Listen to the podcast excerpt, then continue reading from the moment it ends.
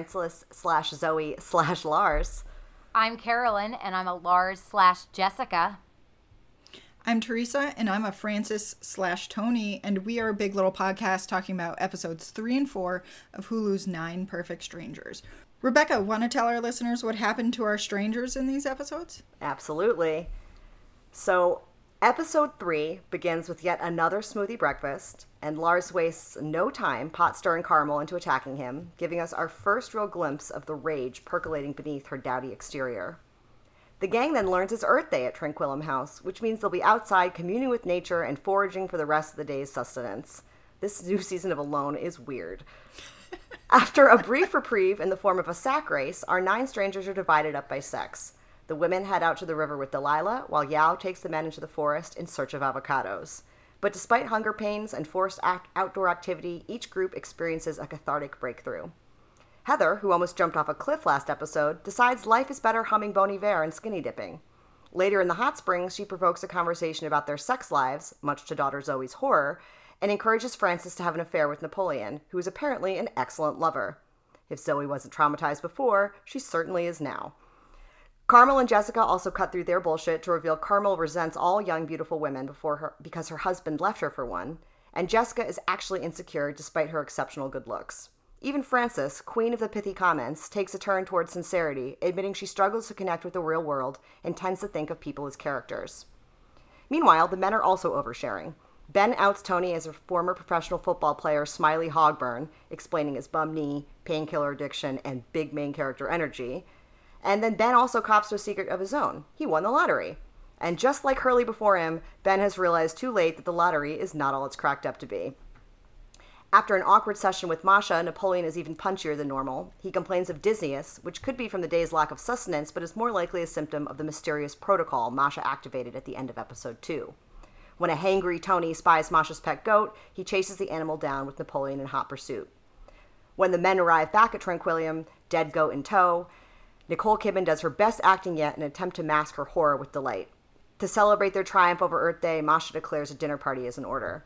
And so the poor goat is flayed, the smoothies swapped for red wine, and our strangers gathered around yet another immaculately laid table. But because this is a David E. Kelley show, the good vibes run out before Napoleon can deliver a spectacularly sad toast in which he reveals his guilt over his son's death and admits he was the one who slaughtered the goat. The episode ends with Heather comforting her no longer peppy husband before accusing Masha of medicating the group.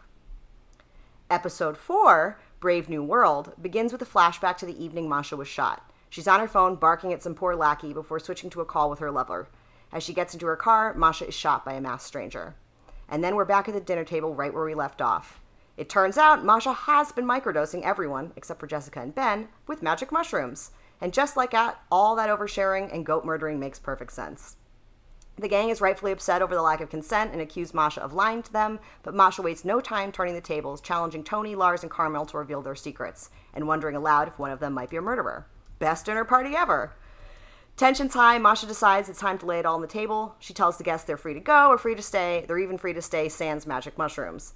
Ben asks why they weren't given this choice from the get go, and Masha explains fear of the protocol would prevent most from trying it. She lists a litany of ailments psilocybin can alleviate, going so far as to claim it can change the world.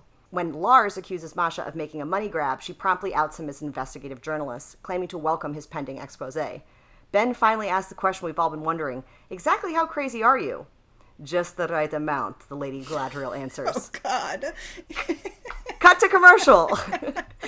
In the wake of the psilocybin revelation, our strangers are reeling, but Heather's kind of feeling it. She goes from caressing the sheets to caressing Napoleon, and then Masha's caressing Yao.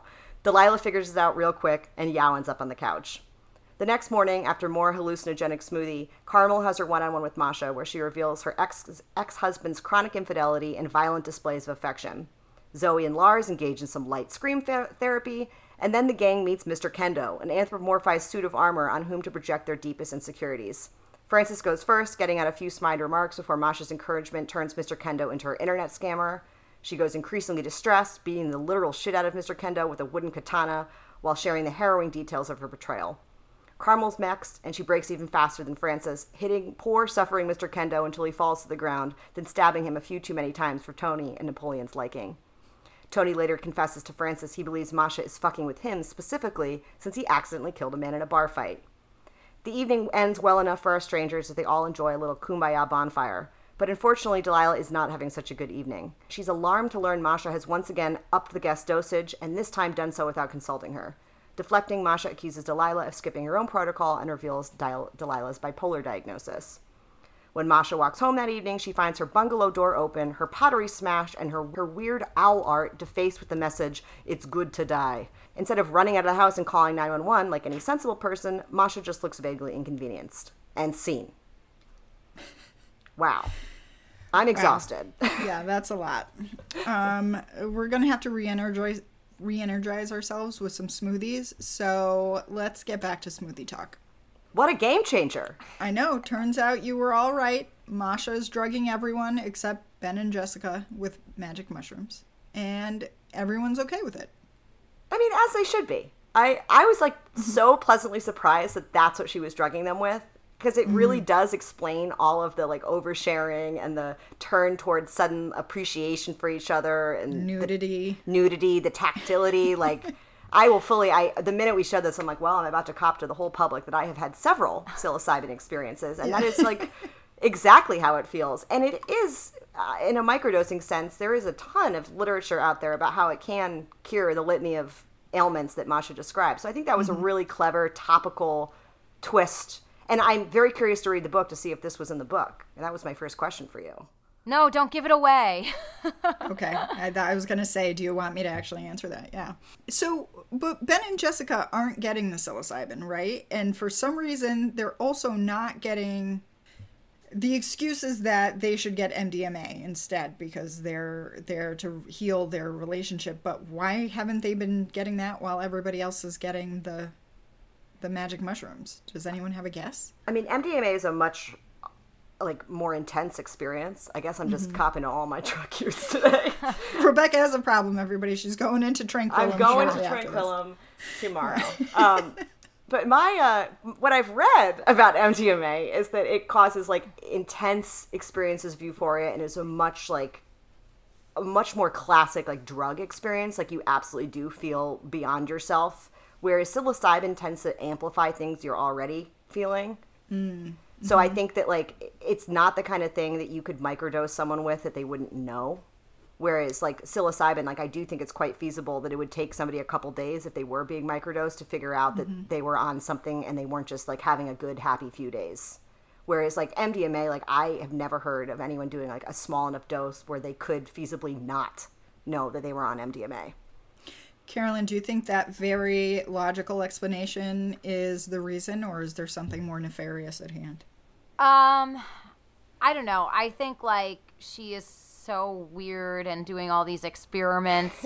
so it kind of made sense to me that there would be a variable in the in in the mix, like that some Oh yeah, Masha's a real scientist. well, I I mean, obviously, like we're not going to give her that much credit, but I I think like that it is part of this weird plan to test out these different methods. At least that's how I was accepting it. I mean, my first thought was, is she pregnant? Oh, interesting. Oh, That's a real. And they took her blood.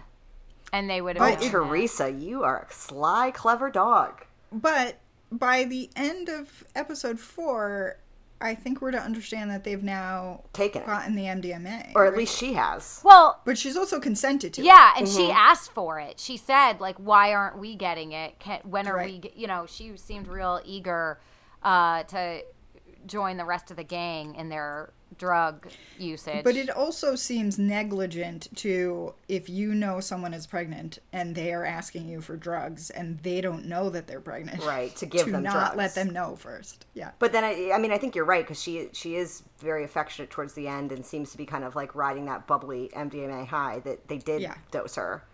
So I think I don't know. I mean, clearly this woman does not have any sort of appreciation for consent or medical ethics at all. Yeah. So I wouldn't necessarily put it past her to give a woman who's pregnant MDMA, but uh, that would be a really dark turn.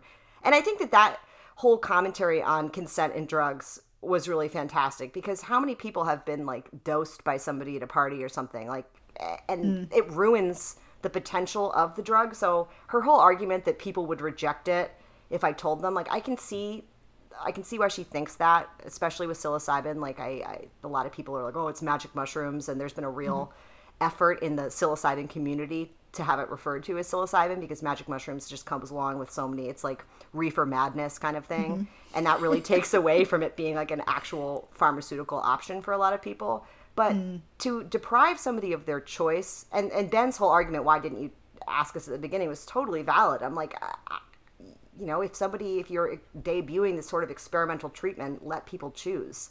But to dose them all, I would have left, honestly. And I'm someone that like fully embraces mushrooms. But if I had been in dosed without my consent, like I straight up would have left. Well, they're crazy. also all on magic mushrooms, so they're not really thinking 100% clearly. Right? Yeah. Like I, I mean- I mean at that point I mean, there be. I mean, there are like businessmen who go to work every day on microdosing. mushroom- Yeah, Like they're not getting nearly enough to.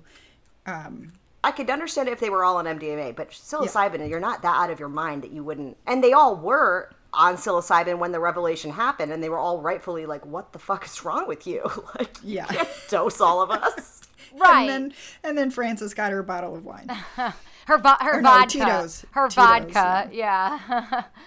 um, I, I I don't know. I kind of uh loved that loved that her getting called out on this and her reaction. Mm-hmm. The, the I felt like it was like the one interesting moment of acting for Nicole Kidman so far in this series. Uh, mm-hmm. Her expression in that moment when they're like, are, mm. "Are we being drugged?" Yeah, I don't know. I found that an actual an interesting an interesting moment there. I actually really liked Heather Marconi in that moment because she's the only one with enough presence of mind, even though she seems to be one of the most affected by the drugs. I Yeah. mean, everybody else was pretty. uh, Like, it didn't seem like anyone else was acting any different. Um, No. I guess Carmel was kind of a mess. Well, yes, but I mean, we'll get to her later, but you guys already thought she was nuts. So, like, is it the drugs or Yeah. Is was it just Carmel? is it just Carmel? We don't really know. Well, I mean, I definitely got the vibe that there was some sort of something going on with the oversharing in episode three. Like that's something that mm-hmm. magic mushroom psilocybin absolutely does do. Is it mm-hmm. makes you feel super connected to people and like you can speak your mind very honestly. So that whole conversation between Jessica and Carmel, where she's accusing her of fucking with her, or mm-hmm. like it just felt like stripped away of all the pretext that we assume when we're talking to relative strangers and it just made all of them feel like they could speak very honestly. I mean, Heather going on this whole thing about how she hasn't had sex in three years and she'd be mm-hmm. fine with Frances sleeping with her husband. I was like, there is some sort of drug something happened here because this buttoned up woman would not be saying that normally. Yeah, I mean, the Carmel thing, she, it's like she almost turned into Sophia from the Golden Girls, where all of a sudden she had no filter and she was just saying whatever Yeah. was on her mind, no matter how mean it was. Yeah. I think it's a really fun twist. Like I really was not expecting uh, of all the different things. Like I thought it could have been some proprietary like drug cocktail, but the fact that it's just pure and simple psilocybin was like, huh, okay, that's a really fun, interesting angle to take because it has become such a wellness buzzword. Like talk about like mm-hmm. a goop thing. Like Gwyneth Paltrow straight up has like multiple articles on goop about psilocybin. Oh, well, let, we'll just jump ahead then because I have um, a list here from Goop of various psychedelic retreats Come on. across the globe. And it's not just psilocybin. And weirdly, there's only one listed for psilocybin because I would have thought that was very popular. There's only one listed, and it's outside of Amsterdam. Of course. But there's a couple for ayahuasca, which No, have either of you guys seen the Chelsea Handler, Handler documentary about her going to do Yes. ayahuasca? And it doesn't No, I fun. haven't, but I need to. Oh, you 100% do, but um, if you are squeamish about puking or pooping, like on camera, then which you're not because you were totally into Armond, but Yeah. no, I'm I'm there for that. it, um, yeah, ayahuasca does not seem appealing. And then they also list ibogaine, which I think is weird because that is used as a way to Get people detox off people drugs. off I've of- never heard of that. Yeah, what it deep it, so it's basically helps you get off of opiates and maybe other scary drugs Is it the stuff that makes you throw up when you take the drugs? um no No, no, no, this is like some plant nonsense you know it's it's again it's like a naturally occurring um substance i think that is uh, you know i think my first introduction to it was on like House MD or something where he was he was gonna illegally use ibogaine to help someone get off of drugs. Yeah, there's an episode of Law and Order SVU where uh, Doctor the BD Wong character uses ibogaine to get a guy off drugs so that he can testify, and he's like, you know, he takes the heat for it and temporarily like loses his job because of it. Um, so that's how I learned about what that was. But it just struck me weird as like calling that a retreat because it's not. It's rehab. But uh, Because it's rehab. so then there's the psilocybin one in Amsterdam, which takes place in some ancient Scandinavian church, and they refer to them as truffles instead Uh-huh. of mushrooms. And Uh-huh. I'm like, I'm into this. I would, Yeah. but I 100% am afraid that I would just like run off into the woods and start telling everyone I'm an elf and never come back. I mean, that sounds right. It sounds like a good end to your story, Teresa. Then they never heard from her again. So, and then the only ones located in the US are all for ketamine. what? What? And there are like six of them listed. And Come I was like, no, that's how Armond ends up pooping in a suitcase and getting stabbed on the White Lotus. You can't be using ketamine like that. I've never heard of ketamine used for a therapeutic reason. That's wild. Apparently, it's a. I mean, ketamine is a like it's, It's a horse tranquilizer. Yeah, and it. But my assumption is that because it was developed in a lab for a therapeutic purpose of some kind, it's probably a little bit easier to get approval to use it, and that's why Right. you're able to use it in the U.S. Right. oh, I mean, this whole thing about like synthetic drugs versus naturally occurring stuff, I'm like, just mm-hmm. I, policing plants is wild to me. Like, mm-hmm. who cares? I don't know. Really interesting topic. I didn't really think they were actually going to go there. I thought like the drug revelation wasn't going to happen maybe until like the very end. So the fact that they addressed that in episode three and here we are in episode four, the whole gang's just like lightly tripping on mushrooms is great. I was like, this is such a fun twist. Yeah, I have to say, I'm wondering where it goes from Yeah. there. Yeah. What other therapies are they going to introduce? Well, so one of the other therapies they introduced in this was um, Mr. Kendo? fasting. No, fasting. Yeah. So, uh, which I really I felt like so, so close to this um, to this storyline because so they break up into groups. The like women go with Delilah, the men go with Yao, and they go off on their little you know tripping trips while not eating, and the men immediately start complaining. Yep. They're like, we are gonna die out here if we don't get this avocado. Like, And the outrage when there's just a single Garden of Eden avocado, and they're just like, Oh "You my son of a God. bitch! What are we gonna do with this?" It was great.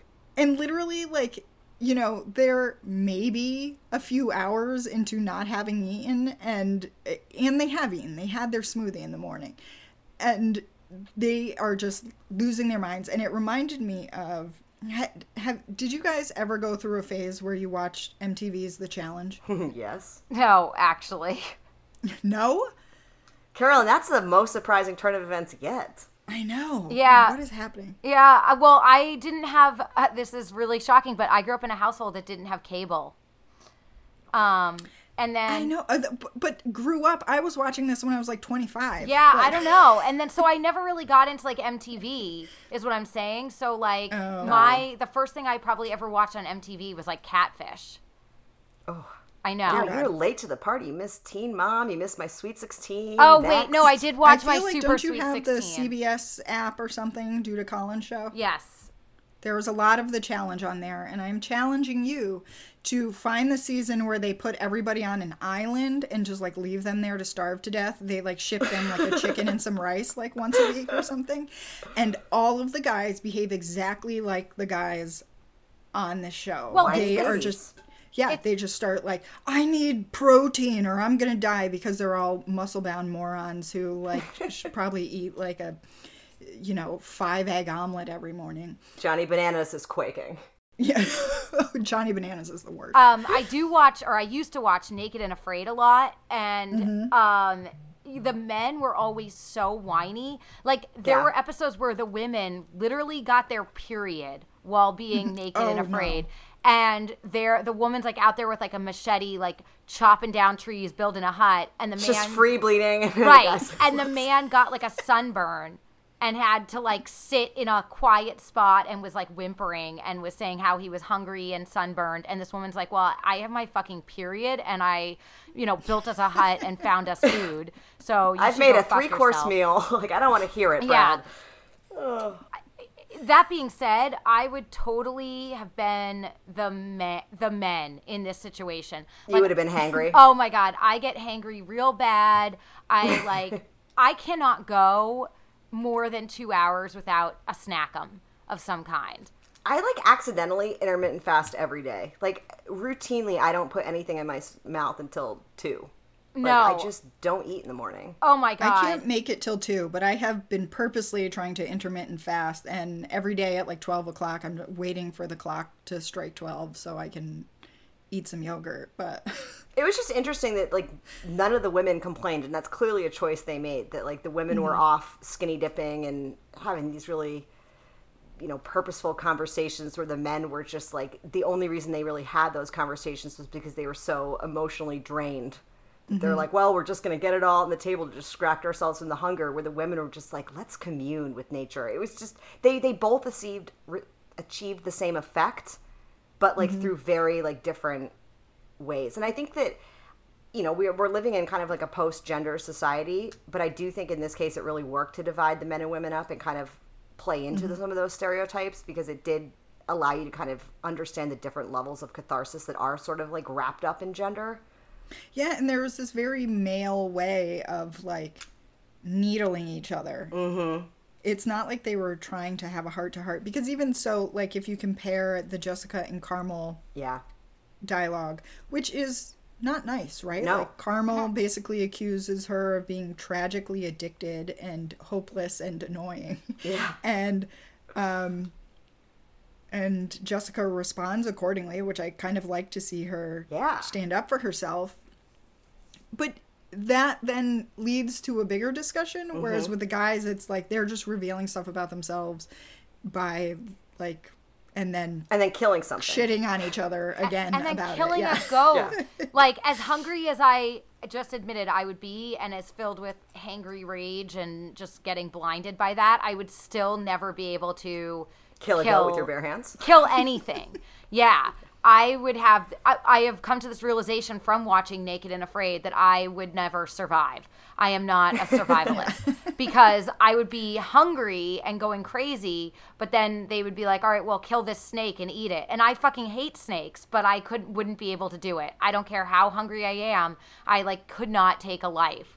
All right I am well not we're creating a petition to put you on naked and afraid Well, I Send probably would never DM if you clear the sign. medical I mean, I feel like what we need to do is microdose Carolyn without Mm-hmm. her permission and then take away all her food and see how long it takes her to kill something. Yeah. Probably a rat, considering like what's hanging out in your neighborhood, Carolyn. But- Yeah. stay tuned for a big little podcast season six yeah, I, I don't know. I, I still think even though I, I just don't think I could do it. Um, I, I would have eaten that avocado though. Did they not even take that avocado? it didn't look like it yeah, mm-hmm. maybe if they had just like chilled the fuck out and split that avocado four ways, they wouldn't have needed to kill a goat. I mean, there's plenty of fat in an avocado to go around for like two hours. It's yeah. fine. And I thought it was really interesting that we assume it's Tony who killed the goat, and then it comes out mm-hmm. that it's Napoleon. Um, mm-hmm. That to me, that was a really interesting twist. Well, now that we know more about Tony, I think it makes perfect oh, sense Oh, that yeah. Tony wasn't actually the one to kill the goat. And we didn't get to see the full scene, but I wonder, you know, Tony was quite a bit ahead of Napoleon chasing down this goat.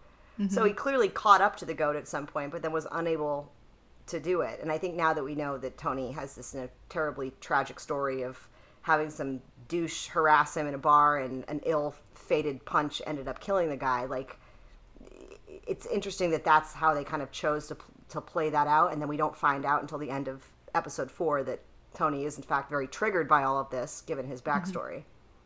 And I mm. knew the minute Masha said, "Is there a murderer at the table?" and she's like, "Oh, well, that's a relief." I'm like, "Well, who killed someone here?" Like, Yeah. So we also learned that Delilah is bipolar and that adhering to the protocol is part of her employment contract and mm-hmm. but she's no longer cooperating cuz this bee is effing her boo and she is not having it. I mean, that's not a great reason to go off your meds, Delilah, but whatever. I mean, I wonder if she's even on meds or if she's being dosed according to Masha's protocol, which makes me very nervous. Like, if No, she's, no, that's what I think. I Yeah. that that's what I meant. Yeah, that she's I not on like a she's- lithium. Yeah, she's just she's- treating her with psilocybin. She's just getting something treated else. by Masha, that's- which is not a good choice. I actually so a podcast I listen to one of the one of the hosts is actually bipolar and I do believe he microdoses. Yeah, I've heard a Um, lot of research about that. Yes, I'm sure he's still on like doctor prescribed meds and but you know over the years I've been listening to this podcast for a long time and there's been a lot of up and down and like I have to get my meds readjusted and I'm not doing great whatever and like since the microdosing has come into play I have not heard any of um, i have not heard any of that. yeah. Well, part of the problem with these meds are if you're taking something for long enough, you do develop a tolerance for it, just like anything else. And mm-hmm. that is not the way psilocybin works. Like, if you've ever had a psilocybin experience, you know that after you do it, it's not like other things where you immediately say, I want to do that again. And it's mm-hmm. not that it's a bad experience, it's just a very content experience. You mm-hmm. don't feel the need to immediately go out and do it again. You really want to reflect on the experience you had, which is why like the idea of microdosing daily is kind of interesting because it's a different beast than like going on a full experience. But I can understand how that would be like a really interesting alternative to a lithium or something where you have to continually kind of titrate and readjust the dosages as you continue to become, you know, more desensitized to them. Whereas mm-hmm. that is not the way psilocybin works. So I think it's a very interesting direction to take it in. I'm also I get very like itchy anytime bipolar is brought up in this context of a drama and then mm-hmm. it's leading the audience kind of to believe because because the next scene we see is someone that's broken into this woman's house. That they're going to try and make some like false equivalency between bipolar and you know erratic crazy behavior because yes obviously that is a symptom of being bipolar but i do think the media loves to run away with that and kind of romanticize it and turn it into this overblown dramatic thing. So that i definitely started getting a little like mm, i hope this is going to go in like an interesting direction and not a cliche direction with bipolar Well, I, I was actually that I kind of wanted to ask you guys. Like, I feel like they're setting us up to think that Delilah could be the stalker, mm-hmm. definitely and you know, but Yao sort of point blank blank asks her, and she says no. But we also see Masha getting shot. We see that scene again of her getting shot, and we get a little bit better look at the person who shot her, who and it's very quick and so I could be wrong, but it actually looks like a very small person of color. interesting Did any hmm. and I was wondering like is it possible that Delilah is the person who shot her in the first place and that's how she came to be with all of them and how it like how her medical history even fits into her employment contract in the first place. Well, I mean, obviously, I think that they if if Masha has medical history on all the guests there, it feels like her staff is kind of under some sort of control too. There's definitely so uh I don't know. I think there's definitely a weird relationship between Delilah and Masha, like that moment where she's giving her that odd arm massage. At least she wasn't kissing her leg like she, she was doing to Yao. Yeah, I mean, there's like kind of weird relationships all around, obviously. Um, But I, I don't know. I, I hadn't even thought of that. The potential that it was Masha who it was the shooter. Um, I did think that it could be, you know, that eh, the the the texts, the threats are coming from within, is a possibility. I really hope that's not the case because I think calls be, coming from inside the house kind of vibe yeah, yeah. I hope that that's not the case because I think that would be a lot less interesting. And I agree with you, Rebecca, that that would be, uh, you know, given the knowing that that character, that the character of Delilah is bipolar, I think that that would be something that um, doesn't. I, I, I don't. I don't think that's going to sparkle real well. So I'm hoping that there is. Uh, I, I I still think that there is some other. Uh, Yeah. some other force, you know, that we haven't met yet. Well, I have a, an idea on that, but before I go there, I want to ask you, Teresa, when you were saying uh, about it being potentially Delilah, do you think that then it would be Masha knows it's Delilah and this is part of like a rehabilitation thing where she's like, I'm going to be so transgressive as to hire the person that shot me? Or do you think it's like she doesn't know?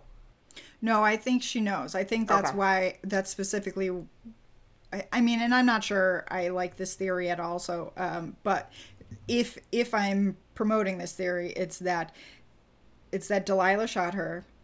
Um, somehow she comes to know this, and but also understands that she's mentally ill and maybe untreated, and she thinks she can help her Yeah. through the protocol, and so she takes her in. Yeah.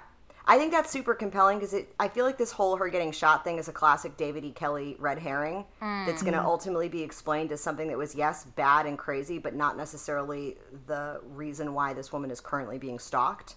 And it's meant to throw us off, and we're supposed to make that kind of leap that oh, Delilah's bipolar. Delilah's, you know, if they reveal that she was in fact the person that shot Masha, it seems like she's a perfect candidate for the one that's stalking her but I don't think it is. And I think specifically the phrase, it's good to die, my mm-hmm. immediate thought was like, that to me sounds like Russian English. It sounds mm-hmm. like it's good to die. Like it doesn't sound like a phrase that a native speaker would use. It's al- it also reminds me of her making everybody have their death and rebirth in the grave. Yeah, the group therapy session of death therapy. That's what it made me think mm-hmm. of. Yeah. Interesting. I also thought it was hilarious that whoever defaced this owl art used like post-it notes and did just write on the damn thing. Like they were respectful enough to put the individual letters on different pieces of paper that they tacked to the art. Like the sanctity of the art Oh is my more God. important. I'm like, this is wild. It's like someone offered to let them use the art for the show, but they're like, but you can't permanently damage it. Well, so my thing with Masha and her past, uh, what we find out in in the in this episode, uh, where we see the flashback, at, she's like walking to her car, and she is talking to her husband, and you know, saying that she's going to be at the beach house in a couple of hours and make her a martini. She's going to fuck his brains out. That's my line for the week. Yeah. Pour me a martini. I'm gonna fuck your lights out. It was just Mine too. iconic. But I think so. That made me think like what happened to the husband, uh, Right. And what you know, all these other things, and it made me kind of compare her trauma and drama to the people she has hand selected to bring together. So that's what I was trying to put together. Like, did her husband leave her for somebody else? Or uh, did somebody she know kill themselves and she suffered that trauma, or like the loss of a child? Um, you know, all of these things that, and, and the loss of a career, like what uh, Frances is facing. Yeah, her like what's her struggles. motivation in starting all of this? Right. Like, how did she get from? I know that she gave the whole story about I was shot and it made me reevaluate everything, but like, how does that then become the impetus to help others? Mm-hmm. Right. So I was trying to piece together if there are clues that these people that it is made very clear that she is hand selected and that this group she seems to be taking I don't know if she takes uh, this kind of interest where she I mean clearly they are shocked that she wants to like move them ahead with this new protocol Right. that there is something in the trauma of these people that is specific. I don't know. I'm just throwing that out there because that's something I picked up on when thinking about everything she lost and went through with getting shot. That seems to be, you know, her raw nerve.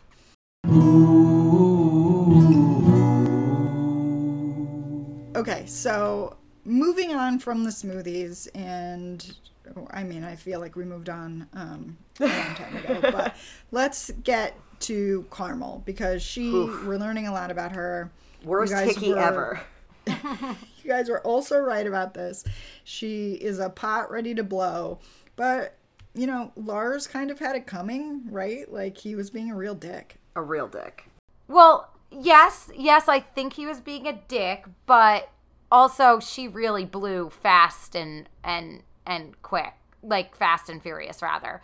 She I I felt like it kind of that was my first indication in that episode. I was like, are these people on drugs? Like what the fuck is happening here? Cuz they were sitting there having their smoothies. I was like, "Oh, it's got to be something in the smoothies." That woman just like tick tick boomed. Uh even though he was being a dick. It's too fast. Like if you, if, yeah, it takes like an hour to have that stuff take effect, and it also like does not make you violent. So I think this is more like she's got this beneath the surface, and it's just like making her more free. Well, yeah, we saw that when she like beat the shit out of the uh, you know, mannequin thing that they were supposed to beat the shit out of, but she like literally wailed on it. uh, and was like impaling it with that. It, that I I felt that that scene for Frances and for her. I felt that, and it felt Yeah. good. Oh, I love to hit stuff. I mean, Rebecca's had to me had to listen to me wax poetic about the catharsis of hitting stuff many, many times. Uh, the only kind of cardio exercise I can stick with is kickboxing because it also leads to me beating the shit out of things. And I I am here for Mr. Kendo. I mean, I, I don't really need the whole katana thing, you know, I don't I don't need all of that. I just want to punch him in the face, but that's fine.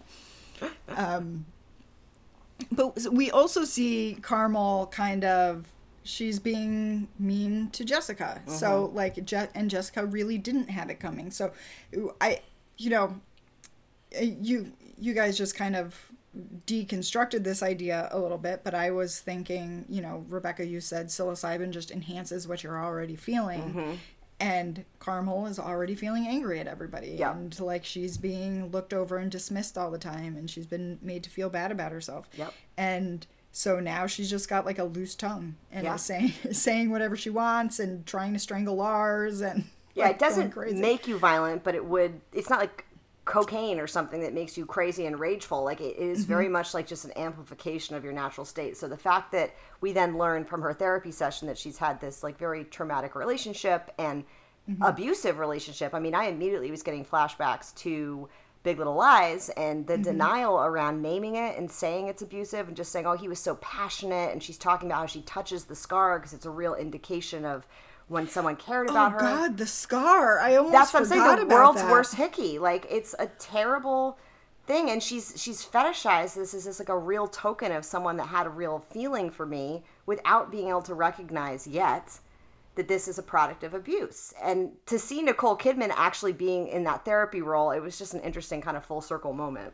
I mean, yeah, she's gone from being in Yeah. being in therapy to being a bad therapist to being an even crazier therapist. completely unqualified therapist. But um, Maybe the plot here is that Celeste had a real break after Big Little Lies season two. She adopted a weird Russian accent, had a 2nd career, and now she's Masha. so Carmel also gets a little bit of extra screen time at the potato sack race, which I kind of, I really kind of love this scene and the scene. idea that like the exercise combined with the laughing would make everybody feel a little bit better, which it obviously kind of does, at least for a few minutes. like and the iconic cartwheel scene. I watched that episode with my 9-year-old grandmother and she just was mm-hmm. so delighted by that. She's like that's the greatest thing I've ever seen. This woman just tying the sack around her waist and cartwheeling. I was like, "Yes." Yeah, I think it was a great scene for the Jessica character, who again kind of keeps surprising us with her ability to sort of take back this uh, label that has been put on her and that she has put on herself. And like she keeps stepping out from that. Like we find out she is a big time reader. She is a lot more like layered. And this whole relationship with Ben now knowing that they won the lottery and that's where their money comes from. We spent a lot of time in the last podcast episode discussing like speculating where they could possibly have this Lamborghini and Fendi money Oh yeah. and you know to make her not shallow and to make her kind of this much more like complex character uh, and this character who really uh, is kind of constantly surprising me is really nice because I know Rebecca you compared her to like kind of like an Alexis Rose and no, I was agree. Teresa. Can't take credit. Oh, yes, Teresa. So I agree, but Alexis Rose, there, th- this Jessica is so much more self-aware and sort of more self-sufficient. Alexis Rose, like you kind of, Well, she's like end stage Alexis Rose. yeah, right? Like, yeah, she's, like Alexis Rose in the Alexis- later seasons. Uh, but for her to have that as a starting point, I'm really Mm-hmm. excited by. Yeah, I think this that whole scene was a lot of it. It kind of, I mean, there were a lot of great lines. There's Frances laughing when they ask her. They're like, "Oh, are you sure you want to participate?" And she's like, "Absolutely not. I'm here to, I'm here to be a spectator." This is why I'm a Frances. That is Yeah. me every time someone asks me to do something physical. I'm like, are you kidding me? I'll sit here and judge all of you and laugh while I have a cocktail, but I'm not doing it. I mean, I want to point out that you did ski yourself into a tree this winter. I sure did. I sure did. I am not an outdoor kid. No. No, you should not be allowed outside. And then we have Tony calling Heather Karen. Yes. And Na- Napoleon trying to be like, no, her name is Heather. And she's like, yeah. Yeah, Napoleon he doesn't knows. know what a Karen is. Yeah, no. And Carmel's like, I have a heart murmur. And like, everybody's like, what? Who cares? You're jumping for like 10 feet. And then the Tony like getting all competitive and doing his touchdown dance, and that's the moment that Mm-hmm. Ben figures out where he knows it. And then the line with Ben being like, "Oh, you're my dad's favorite player," and he pauses, he goes, "White player." it was Yeah. just so many great nuggets stemmed from that really short, simple scene, and I think this is kind of the show's strength is that it's juxtaposing some really intense, crazy drama. Like like this woman is straight up insane, but we're mm-hmm. humanizing it by like having these really human moments between the other characters. Like I feel like the sack race was the equivalent of Tony casually tossing a grape into Frances's open mouth and accidentally mm-hmm. causing her to choke. Like there's silly, believable, lighthearted moments that make me feel like this is more on the dramedy side than some of the other shows we've covered. Like it really mm. is trying to hit those comedic notes in a way that The Undoing certainly didn't. Little Fires Everywhere didn't. Big Little Lies came closest, but I think the show is really kind of trying to push more into the comedic realm with these little mm-hmm. fun, lighthearted moments. And I actually, so I've been, I keep trying to pay attention to the executive producer credits, mm. and pretty much everyone has one, so it's hard to tell. Because, but Melissa McCarthy definitely has one. I think Nicole Kidman definitely has one, and I wonder if it's Melissa McCarthy's Her influence. Her influence is really pushing the comedic parts of this. Yeah, well, Melissa McCarthy, I mean, we should just take a moment. She mm-hmm. is nailing it. Like the highs and lows and the this like the way she transitioned so quickly in the Mr. Ke- Mr. Kendo scene from like being like this is ridiculous, I'm not doing mm-hmm. this to mm-hmm. breaking down was just great acting. Like somebody give this lady an Emmy. Like it was just really really well done. She's schooling Nicole Kidman in my opinion. Well, yeah. Well, let's talk about that for a minute because I am I'm starting to feel like Nicole's performance in this is just like 70 per 75% scenes of her like gliding around in flowy dresses Yes. and close-ups of her face going from smiling to looking insane and that's like all she has to do. Somebody, I don't know, again, I'm so bad with citing my articles that I read, but somebody was saying that they've ended every episode with a close up of her face, I think which they I think they have. Yeah, I done. noticed that too. Uh, and you know, I did make that comment earlier. I did think one of the most impactful close-ups that we have had of her face was that when she was asked if they were being drugged.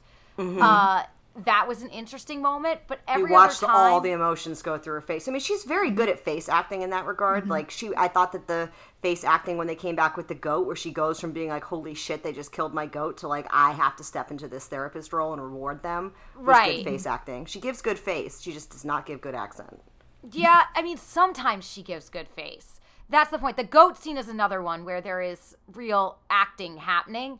But sometimes, and I can't decide, I've been struggling with this, especially in the, you know, first two episodes. I really found myself watching her being like, what in God's name is she doing as an mm-hmm. actor right now? Well, I have a theory as to why this is, right? Because, you know, I I very bad feminist me talks a lot about Nicole Kidman's face because she is at one on one hand like one of the most beautiful people on earth and on the other hand I am like what has happened to her and why does she look plastic? Mm-hmm. and I think if if you've had extensive Botox mm-hmm. and mm-hmm. and surgery, and then you have to rely on close-ups of your face to convey emotion, that emotion is not going to come across very well. Yeah. Like and that's why like she has to do crazy stuff with her eyes because her forehead doesn't move or like you know like there's all this stuff she cannot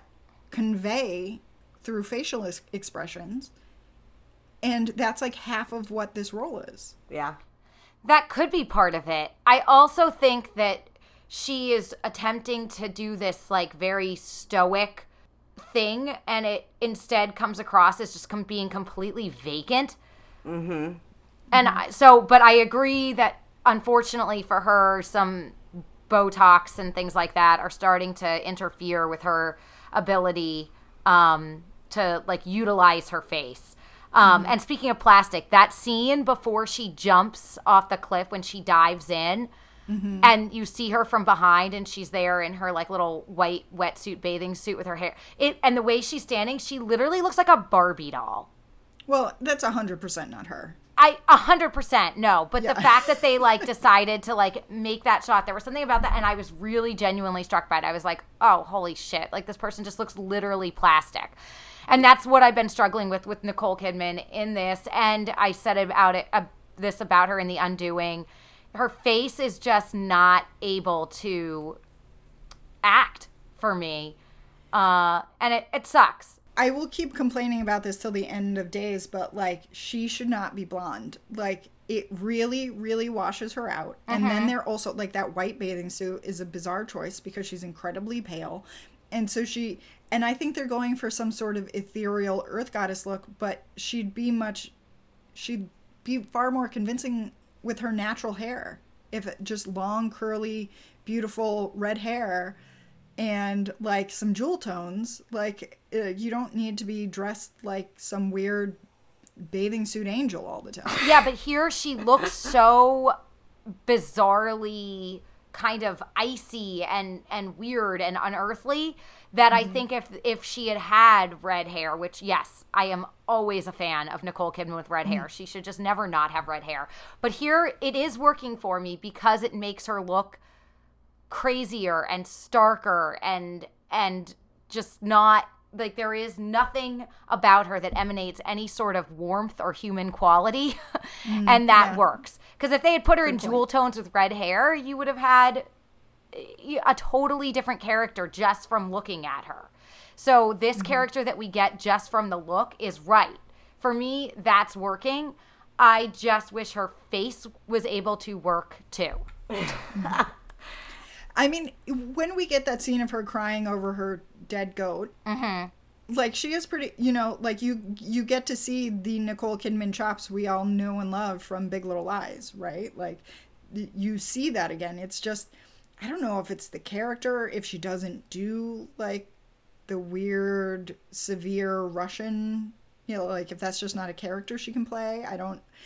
Well, unfortunately, I feel like there is some consequence of plastic surgery here because we did have these similar complaints with The Undoing, and she was in her natural red hair state. Mm-hmm. And I do think, unfortunately, when you have chosen to get work done, which there's nothing wrong with that, but I think when you're an actress that relies on every muscle in your face to convey emotion, and then you have stripped that away, it is very difficult to convey the same nuance. You think back to like Moulin Rouge, like how many like little eyebrow movements she was using that she just can't do anymore. I think it's a shame. I just uh, this is uh, jumping ahead of ourselves to the recommendations, but I just binge watched The Chair on Netflix, which is Oh. great.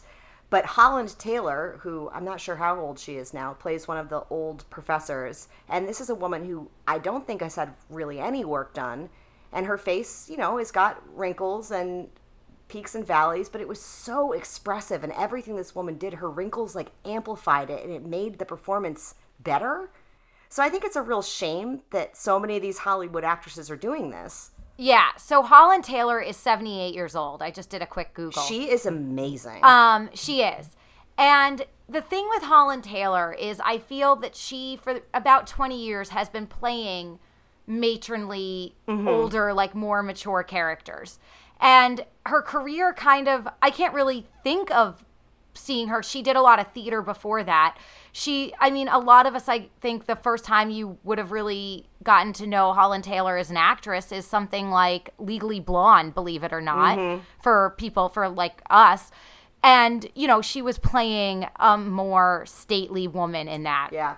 And so I think I think it's hard because you know Nicole Kidman is known was always known for her beauty. She Yeah, definitely was one of the most beautiful women. And She still is. I just she think it's a still is shame that- stunning. And you know, she's playing these characters still that are she's still playing fuckable characters. Yeah, right? how old do we think Masha's supposed to be? Like, it's so hard to tell. Like, is she in her 40s? Is she in her early 50s? It, it's hard to tell, but the point is, is like she is still trying to. She is still in that set where she can play these characters that are, you know, kind of believably fuckable sort of like this like main character, this this hero woman. Um, and it's a totally different thing from an acting standpoint. It, there's a big difference that comes into play here between like being a character actress, which I would consider Holland Taylor more often, than Nicole Kidman, who is a leading lady. And I think the slippery slope for a lot of women in Nicole Kidman's age group as they are slipping past leading lady, something flips in your brain and you're like, oh my God, I need to go get a new face like today so that I can continue to do what I do.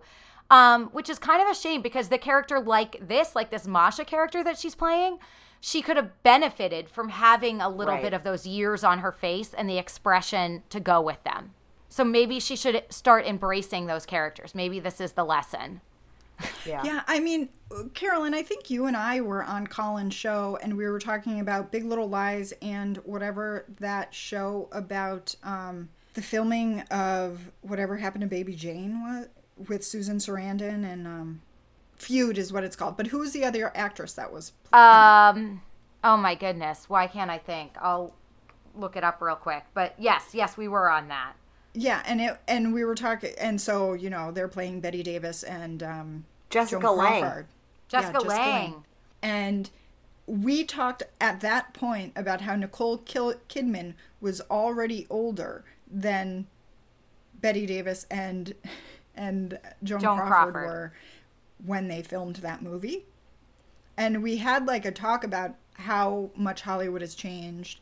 And on the one hand, great for Nicole Kidman, like she's still tall and slender and beautiful and doesn't have a wrinkle on her face and can continue playing fuckable characters as you call them. But I'm also kind of like, man, you're like you got to be like almost 60. Is this really do do wouldn't you rather be playing baby jane at this point like wouldn't you want to be like sinking your teeth into those characters instead of weird spacey masha i don't know. Well, ironically, the woman is 54 years old, and I feel like the Botox is aging her. Like, I would have thought she was older than that. Like, I would have said she was 58, 59, and to hear that she's actually only 54.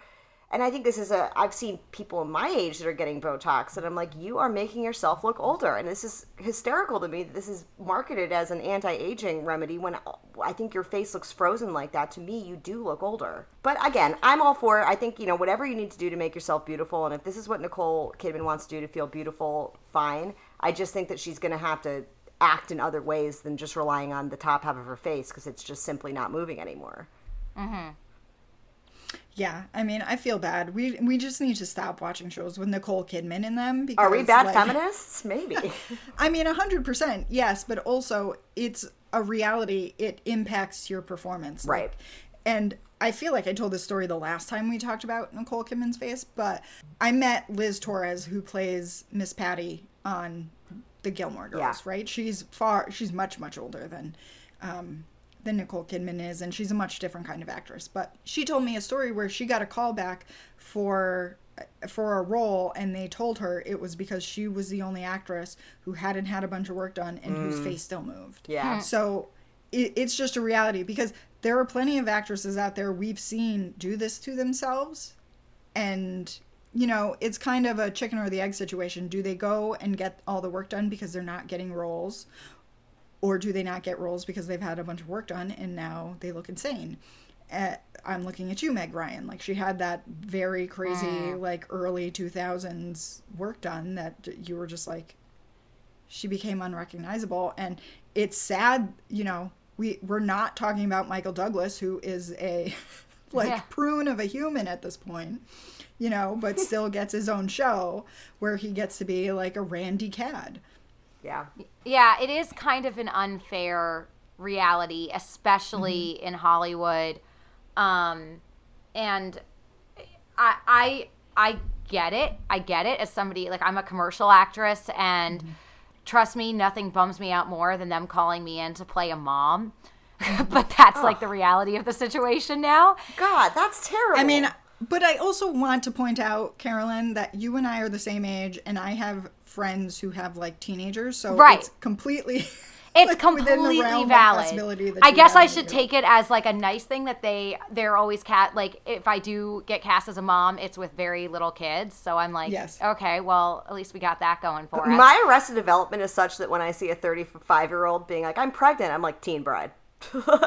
Seriously. but I mean, so I understand the the crazy that goes on in your brain when you are out there auditioning and seeking roles and getting judged. So I get it, but uh, I think that you know, looking at somebody like you mentioned, like Meg Ryan, and looking at like what's going on with Nicole Kidman here, and uh, like Renee Zellweger, who decided to get a completely different face. Um, and who had a very distinctive face to begin with, and therefore, and should have left it alone. Like Yeah. like um what's her face? Jennifer Grey from Dirty Dancing. She got that nose job. Yeah. And it well, she I recently learned that was also start that that sort of um, nose job got had its roots in the accident she was in in Ireland with Matthew Broderick, in which he killed several people. So, Right. like, I don't think that was entirely like I want a new nose. I think she exactly. understood Yeah, that. I but- Mm-hmm. understand that, but unfortunately, uh, you know, there were choices made, and it, it, you know, thing, things happen. But Mm-hmm. uh, I I don't know. I I think that again, I'm gonna reiterate. Like I understand it, but in Nicole Kidman's case, I especially in the context of this show. It would have been so her performance would have been a hundred times better if her face could do more mm-hmm. and actually had allowed some age. And I I think that the again, the lesson could be that there are roles to be had for women. Amazing roles for, you know, women of a certain age. And Holland Taylor is a great example of somebody who has kind of allowed that aging to happen and has embraced those roles and gets them and uh and really and Jessica Lange too, you know? I, I, I think that it just has there has to be a point for women to understand like you're not going to get to play 35 forever. So I just looked it up because I'm thinking like as you get older, you get this chance to play like probably a lot more exciting roles, I would think. I know they're probably few and far between, but Betty White was 63 years old when she started hmm. the Golden Girls and she was the oldest cast member, which means many of those women were likely the same age around the same age that Nicole and Kidman Betty White had she had some work done when she got hired on Golden Girls cuz she and she talked about it because mm-hmm. she was like afraid of looking too old among the old women. I did not realize Betty White was the oldest Golden Yes. Girl. Yeah, she's apparently Bea Arthur is basically the same age, but Betty but Betty White i- was older by a few months. Damn. yeah. But I mean, uh, again, it's the difference between like they all looked old, so old to me back then. I if you had asked me when I was like ten years old and watching the Golden Girls how old they were, I probably would have told you like they're all like eighty. 80. Yeah. Yeah. I mean, I have never seen the Golden Girls, but I always assumed they were What? year olds. I know. I know. oh, Everyone hates Rebecca, me. you have to watch it. It is everything. But uh, but I now I look at them and I'm like, Betty White was gorgeous for 63 years old, and the only reason they really look old is because they have old lady hair. Yeah. Yeah. the old They lady have hair. like what the the like permed short hair that everybody's grandmother has. So they are. I, I think it's interesting that we're getting this Sex in the City reboot that nobody asked for. Oof, I- nobody I asked didn't for even- it. I never even heard of it. It's and not I'm good. Angry. yeah, and it's telling me. basically like a modern day Golden Girls is And how I'm Charlotte's looking at face it. looks talk about a oh, frozen face. awful, awful. They all it's it's all bad. But it's just funny to me because they are essentially the ages of the Golden Girls in Mm-hmm. that what the Golden Girls were in the 80s when they started. That's what like Sarah Jessica Parker and um, Cynthia Nixon. They they're the ages of the Golden Girls, and yet they're like clinging to this youth fashion like it's a mess it's a mess i think that we as women just need to do better and i think hollywood needs to help us do better because there should be nothing wrong with like not being uh you know a teenager your whole life or something You heard it here first, Hollywood. Yeah. Yeah. yeah We're do here better. to make the change. All right, so let's leave Nicole Kidman's face alone and let's talk about Lars. Lars is a journalist. Crazy. Lars is a journalist, but he's also been picked by Masha to be there, and he claims it's about his breakup. I don't buy it. Yeah, no way. Mm-mm. Uh, yeah, I mean, it seems odd to me, and I'm kind of I'm trying to think back. I don't. There are certain storylines from the books that I don't remember very well, and Lars is one of them. But I really thought he was like a divorce lawyer for some reason, and so I'm wondering where this is going. I mean, I think the frame is really interesting to have a journalist there that she's aware as a journalist and is inviting whatever he's going to write and the whole like oh it might make me millions but you could win a pulitzer like getting ahead of all of this stuff and this is why i really liked episode four i feel like it was getting ahead of all of these theories we've had already. I feel like david a. Kelly learned from the undoing that you can't just keep this going and then on the last episode being like just kidding. It was this guy the whole time. Like he's trying to get ahead of of all of the theories that we have as an audience and i feel like this is part of it. So I appreciated that was all out on the table and to see where we go from here. And then the scene with Lars and Zoe kind of talking about, well, the fact that he was recruited by her and he blames on his breakup, but she, Zoe seems to be wise to the fact that there's more to it than that.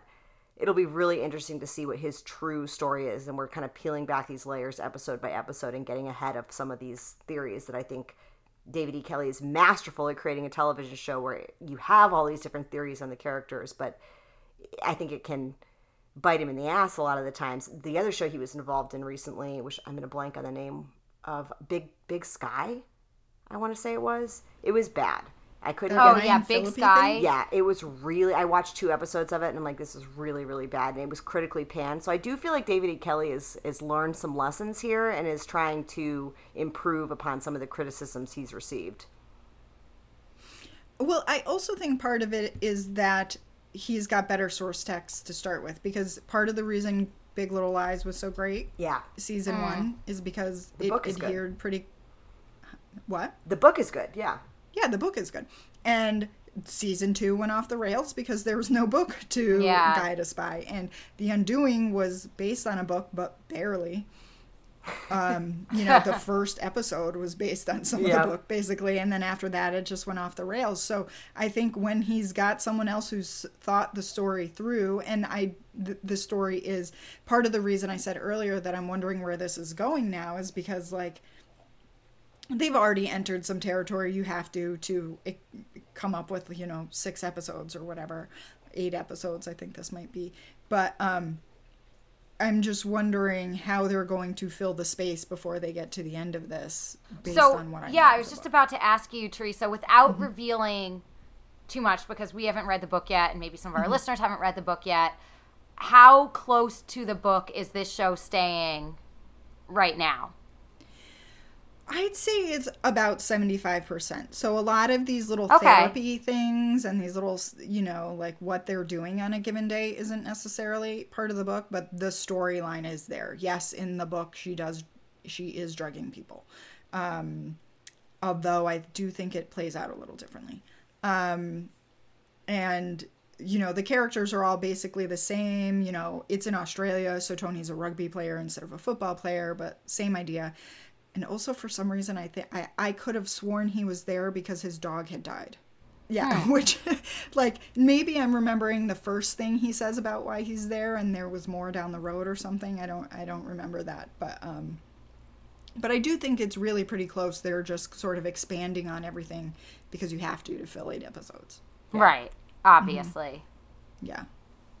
Well, I do feel like these miniseries based on books can suffer from that, where they're trying to like throw in more red herrings to keep the suspense going. But I appreciate that there's been resolution. You know, there's what eight episodes of the show, ten.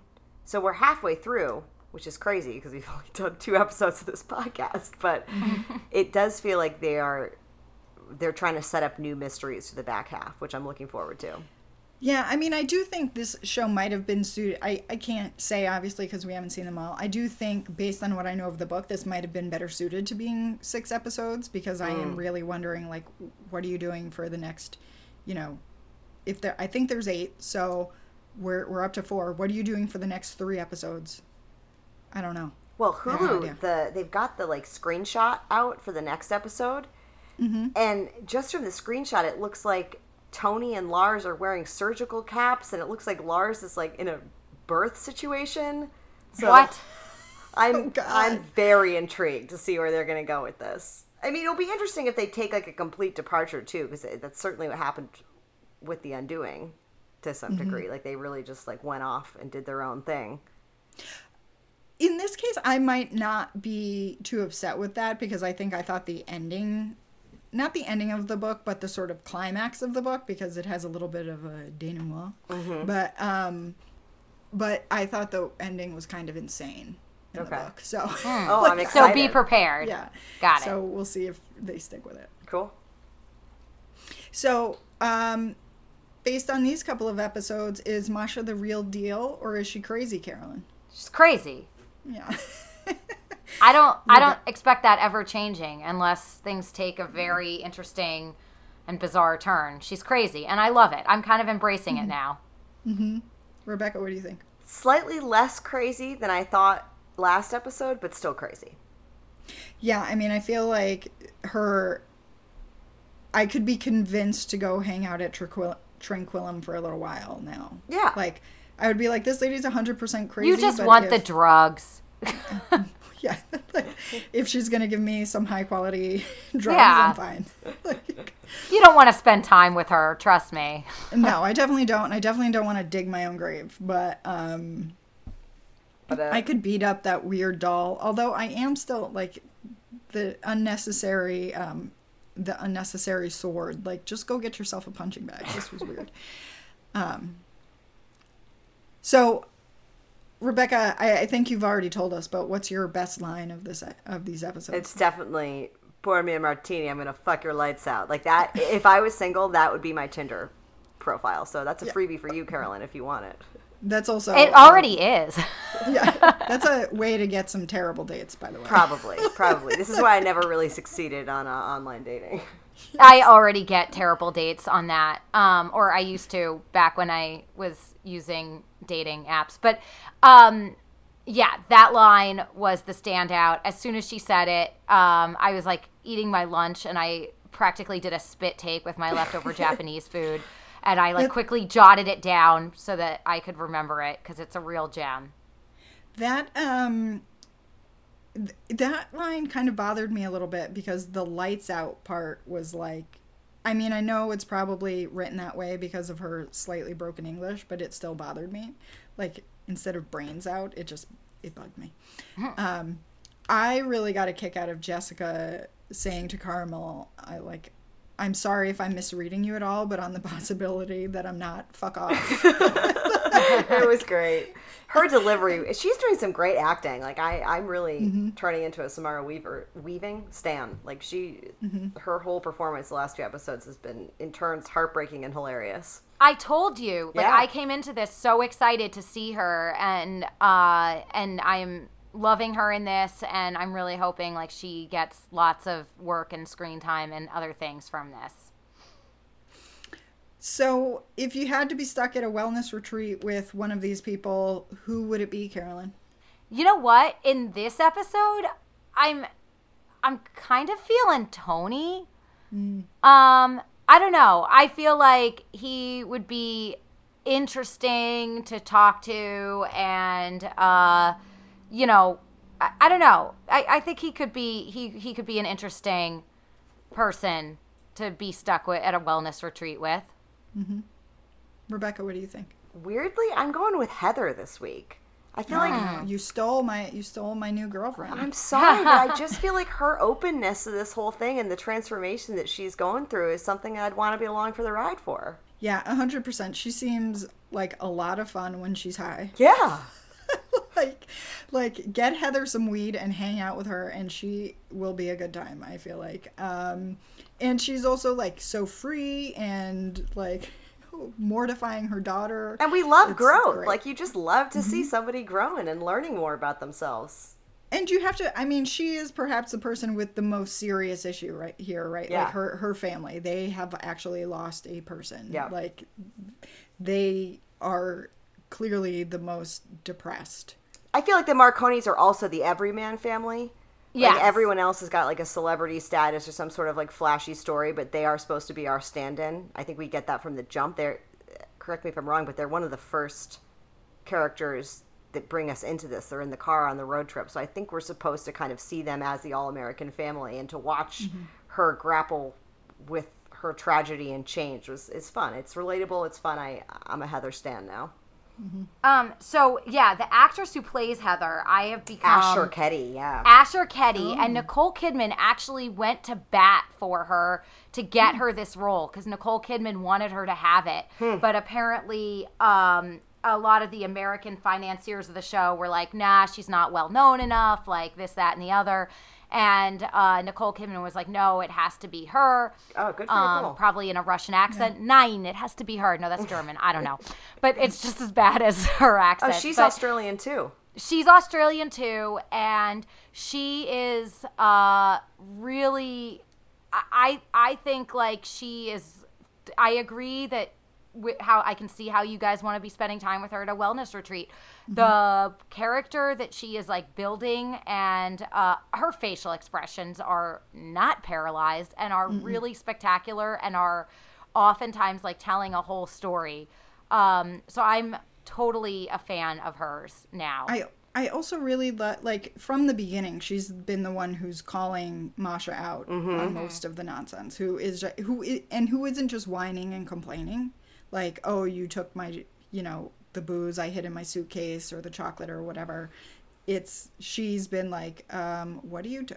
First of all, why are you doing this to us? You know what happened to us, kind of thing. You know, she's really been like a grounding force and like just she just seems like someone I would hang out with anyway. You know what I mean? Yeah.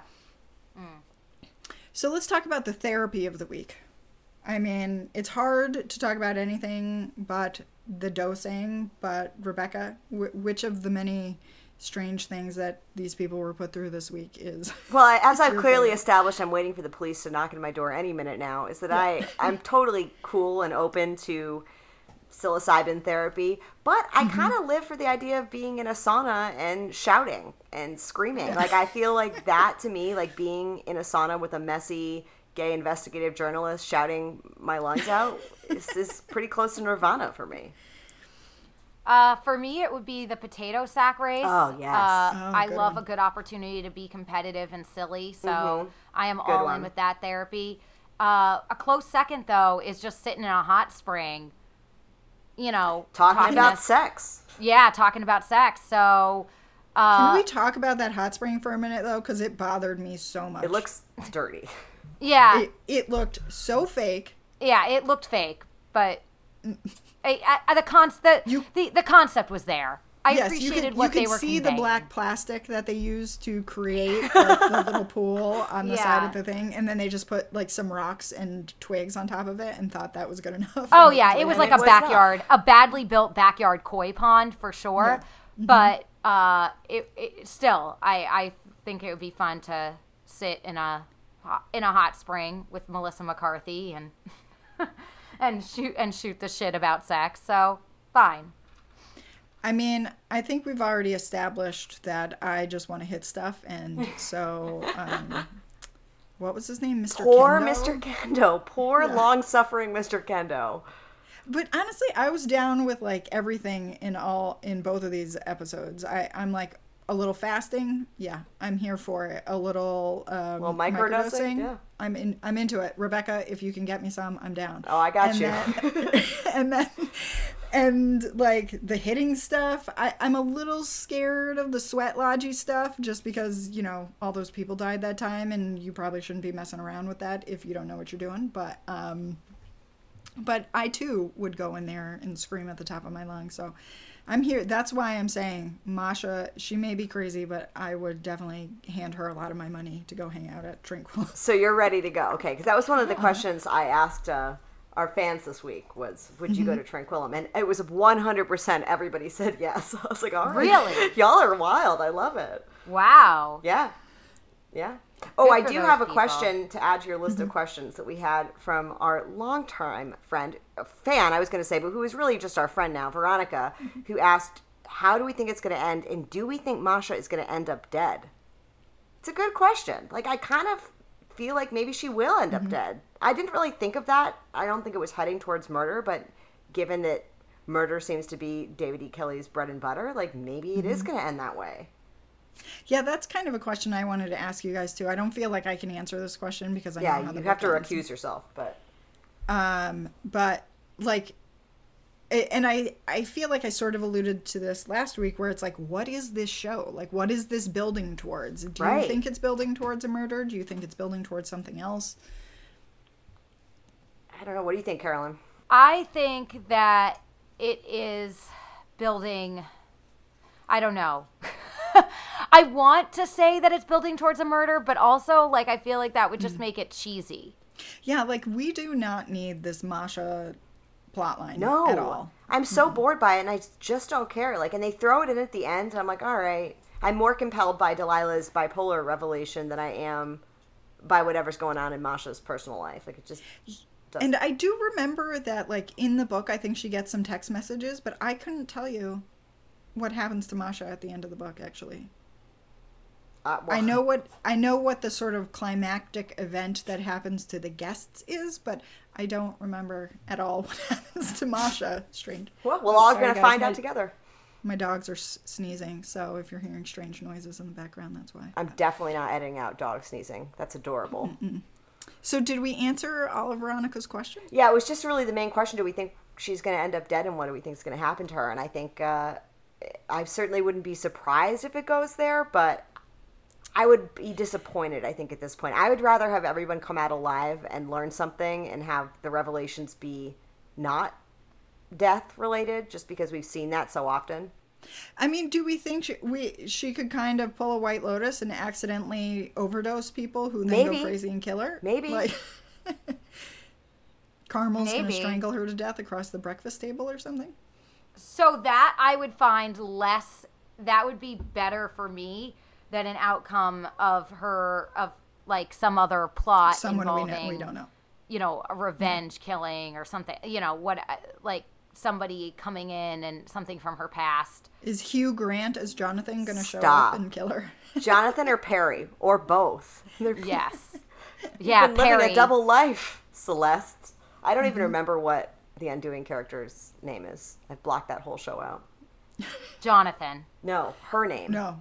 Oh, And it's just gone. Grace. It Grace. Grace. Grace. Yeah. Yes. Oh, thank you. Yeah, I mean that that's actually it would um it's interesting if it does happen to be like some terrible abusive ex-husband like it's like that's three shows in a row where this lady can't get a break. Get her a girlfriend next time, David E. Kelley. She doesn't need these toxic men. No. So, Rebecca, I think you already kind of gave away your recommendation, but do you want to tell everybody what you're what you're this, watching this week? Yeah, so The Chair on Netflix was absolutely fantastic. Um, I binged the whole thing in one sitting. They're half hour episodes that wasn't too toxic, and they were only six episodes. Um, But just if you've spent any time in academia in any fashion, like this will relate completely. And Sandra O oh is just a goddess, and everything she does is great. So it's a it's a really good one on Netflix. Quick, as I said. Um, the other thing that I am just, I, I'm sure I've endorsed this on this podcast before, but The Good Fight is just arguably the best television show out there right now. It is absolutely taking on every single current cultural event from COVID to the political climate and not even lampooning it, but just like holding up the most like honest, cringy mirror to society that you've ever seen. And this last season five, which just ended, had Wanda Sykes and Mandy Patinkin guest starring. So like, can you mm. ask for a better cast? No. It's so good.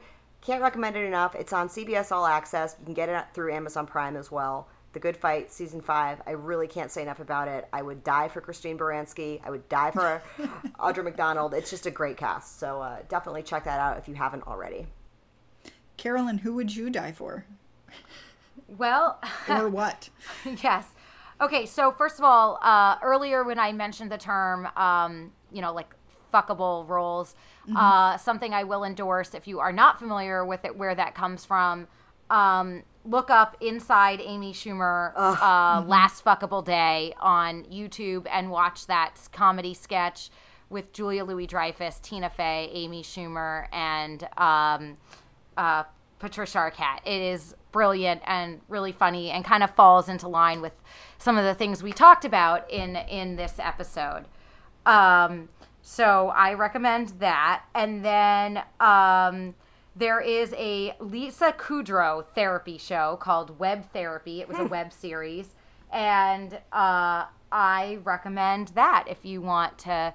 Uh, I would die for Lisa Kudrow. Her and the comeback is, I think, one of my favorite things ever. I've watched that so many times. Um, and uh, web therapy is kind of flew under the radar, but is really, really spectacular. So go check that out. So once again, I've been thrown off by your recommendations, guys. So I, We love to do I it was, to you. I know. So I'm going. You recommended two things, so I'm going to stick to my original recommendation and then add a second one. So um, I was trying to go back to recommending the book I'm reading, which is Damnation Springs by Ash Davidson, and it follows a logging family from 1977 to 78 as the town and the family um, sort of become divided over the environmental impacts of logging. It takes a really long time for like this thing, everything to play out, even though you know these things have to be coming to a head in some way. And if you're paying attention, you kind of you start to see all of that. Um, and the but the characters and the stakes are sort of compelling enough to keep you going, even though it takes so long. Um, I'm probably about 50 pages from the end, and things have sort of sped up. Dear Lord, man. Um, and um, I spent last night sort of crying into my book, so I, I really recommend it. It's, it's really good. Um, so you mentioned Lisa Kudrow, Carolyn, and it made me remember a show I watched a few months ago on Netflix called Feel Good. Did you watch it? Mm-hmm. Yeah. So it's not really Lisa Kudrow show. She plays um, Mae Martin's mother, and Mae Martin is a um, comedian. I'm. I feel like Mae's pronouns pronouns may be they now. I'm Yes. not hundred percent sure. Oh, Mae Whitman? No, No. May, Mae, Mar- Mae Martin. Oh, okay. Um, but it's just a really funny, compelling show about Mae's sort of um, r- drug recovery and then descent again, and sort of addictive personality that often centers around relationships, including Charlotte Ritchie is um, Mae's girlfriend in this. And it took me forever. I was like, who is that? Who is that? Who is that? Um, and she um i'm actually forgetting now what the answer was she was who did she play it's someone on like oh she's from she's from um call the midwife Oh, I Which love is Call like- the Midwife. i love call the midwife too and i used to like put my grandmother through trauma by making her watch it with me and recalling You like, triggered your grandma. yeah, Yeah. making her remember living through the blitz and but um but it was such a different role for her i keep forgetting like where i first knew her from and but the show's really really funny and i um it's you know short little episodes again and i think there's a couple maybe two or three seasons of it and i don't know where like how maybe it's a canadian show or something because i have no idea I I've didn't never know heard about of it, it, until there were like already several seasons of it. I don't, I don't really know where it all came from, but it's it's quite funny. And Lisa Kudrow plays Mae's very sort of disconnected mother. I, I'm not quite sure how I would describe her, but she's Lisa, Lisa Kudrow, so she's always funny. Yes. Okay, I feel like we need to come up with a sign off for this podcast so we know when it's over. Yeah, we need like a tagline or something. Yeah, we need to stay sexy and don't get murdered. But for Exactly. um, the issue, for, If uh, for- you're out there listening and have a great idea for us, let us know. We'll shout you out. Give us a Yeah. tagline. I, I s- I vote uh, for make me a martini. I'm gonna fuck your lights out. and that's Big Little Podcast.